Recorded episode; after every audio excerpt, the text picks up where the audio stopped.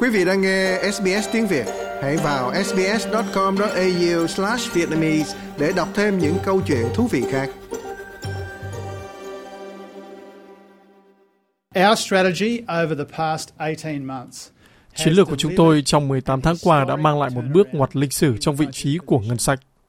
Tổng trưởng ngân khố Jim Chalmers đang ăn mừng một ngân sách có thặng dư hơn. Doanh thu do thuế cao hơn nhờ giá hàng hóa cao hơn và thị trường lao động mạnh mẽ, đang lấp đầy ngân sách và thu hẹp khoản nợ cũ của chính phủ. Bản cập nhật kinh tế giữa năm của Bộ Tài chính cho thấy thâm hụt ngân sách chỉ 1,1 tỷ đô la, giảm so với dự báo 13,9 tỷ đô la trong ngân sách tháng 5. Chính phủ đang chọn mức tăng doanh thu 92%, một hành động mà ông Jim Chalmers nói sẽ giúp trả nợ và giảm áp lực lạm phát gia tăng. Bản ngân sách cập nhật cùng chính phủ này là tất cả mọi chuyện về quản lý kinh tế có trách nhiệm. Quản lý kinh tế có trách nhiệm là điều gây áp lực nhằm giảm lạm phát và giảm chi phí sinh hoạt. Vì những nỗ lực của chúng tôi, chúng tôi đã nhận được ngân sách trong điều kiện tốt hơn nhiều và dành nhiều chỗ hơn cho các ưu tiên của chúng tôi. Đó là những gì những con số mà chúng tôi công bố hôm nay cho thấy. Việc giảm bớt khoản nợ sẽ giúp chính phủ tiết kiệm hơn 145 tỷ đô la trả lãi trong 12 năm tới. Nhưng không phải ai cũng cảm thấy hạnh phúc. Số liệu lạm phát mới cho thấy chỉ số giá tiêu dùng trong tháng 10 đã giảm xuống còn 4,9%.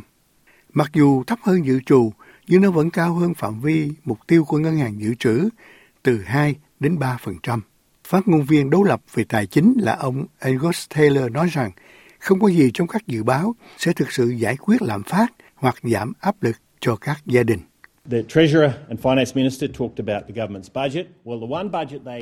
Tổng trưởng ngân khố, tổng trưởng tài chính nói về ngân sách chính phủ, nhưng một ngân sách mà họ tránh nói đến là ngân sách của các hộ gia đình. Chúng ta đã thấy lãi suất cho vay tăng gấp 3 lần kể từ khi Đảng Lao động lên nắm quyền. Như tôi đã nói, thuế thu nhập do các gia đình phải trả tăng 27% và thu nhập khả dụng của họ giảm 8,6%. Trong khi chính phủ có thể tự hào về thâm hụt thấp hơn, các dự báo cũng cho thấy tiền lương thực tế đã không tăng theo dự tính. Nhà kinh tế học độc lập Chris Richardson nói rằng bất kỳ sự cứu trợ nào cho các gia đình sẽ diễn ra chậm chạp. The forecast today essentially say, well, các dự đoán ngày hôm nay về căn bản nói rằng tiền lương sẽ bắt đầu tăng trở lại vượt trên vật giá nhưng không nhiều. Điều này ngầm hiểu rằng lãi suất không giảm trong một thời gian, trong khi một nơi duy nhất sẽ có một số cứu trợ sắp tới đó là thuế. Đó là giai đoạn 3 cắt giảm thuế nổi tiếng vào giữa năm 2024. Trong đó những điều được gọi là cắt giảm thuế nổi tiếng sẽ thấy một mức thuế cố định cho những người kiếm được từ 45.000 đến 200.000 đô la mỗi năm. Bà Edwina McDonald từ Hội đồng Dịch vụ Xã hội Úc hay ACOS đang thúc giục chính phủ loại bỏ việc cắt giảm thuế thời chính phủ Morrison, nói rằng chính phủ không giúp đỡ những người cần đến nhất. We also are calling on the government to get rid of the stage three uh, tax cuts that we know Chúng tôi cũng đang kêu gọi chính phủ hãy loại bỏ việc cắt giảm thuế giai đoạn 3 mà chúng tôi biết sẽ lãng phí và gây ra lạm phát. Chúng tôi biết việc cắt giảm thuế sẽ đưa tiền vào túi của những người cần nó, ít nhất là trong khi những người khác tiếp tục phải chịu đựng và không có được như vậy. Thay vào đó, ACOS muốn chính phủ giải quyết áp lực ngân sách đối với người có thu nhập trung bình và thấp bằng cách tăng các khoản thanh toán hỗ trợ thu nhập và giới hạn tiền thuê nhà. Còn Tổng trưởng Ngân khố nói rằng lập trường của chính phủ về cắt giảm thuế vẫn không thay đổi và nó có sự cân bằng ngay thông qua các biện pháp đã được áp dụng.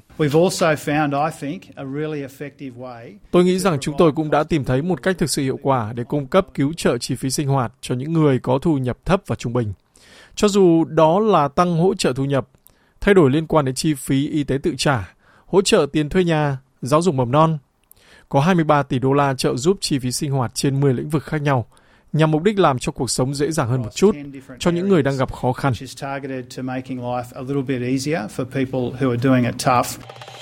Quý vị muốn nghe những câu chuyện tương tự có trên Apple Podcast, Google Podcast, Spotify hoặc tải về để nghe bất cứ lúc nào.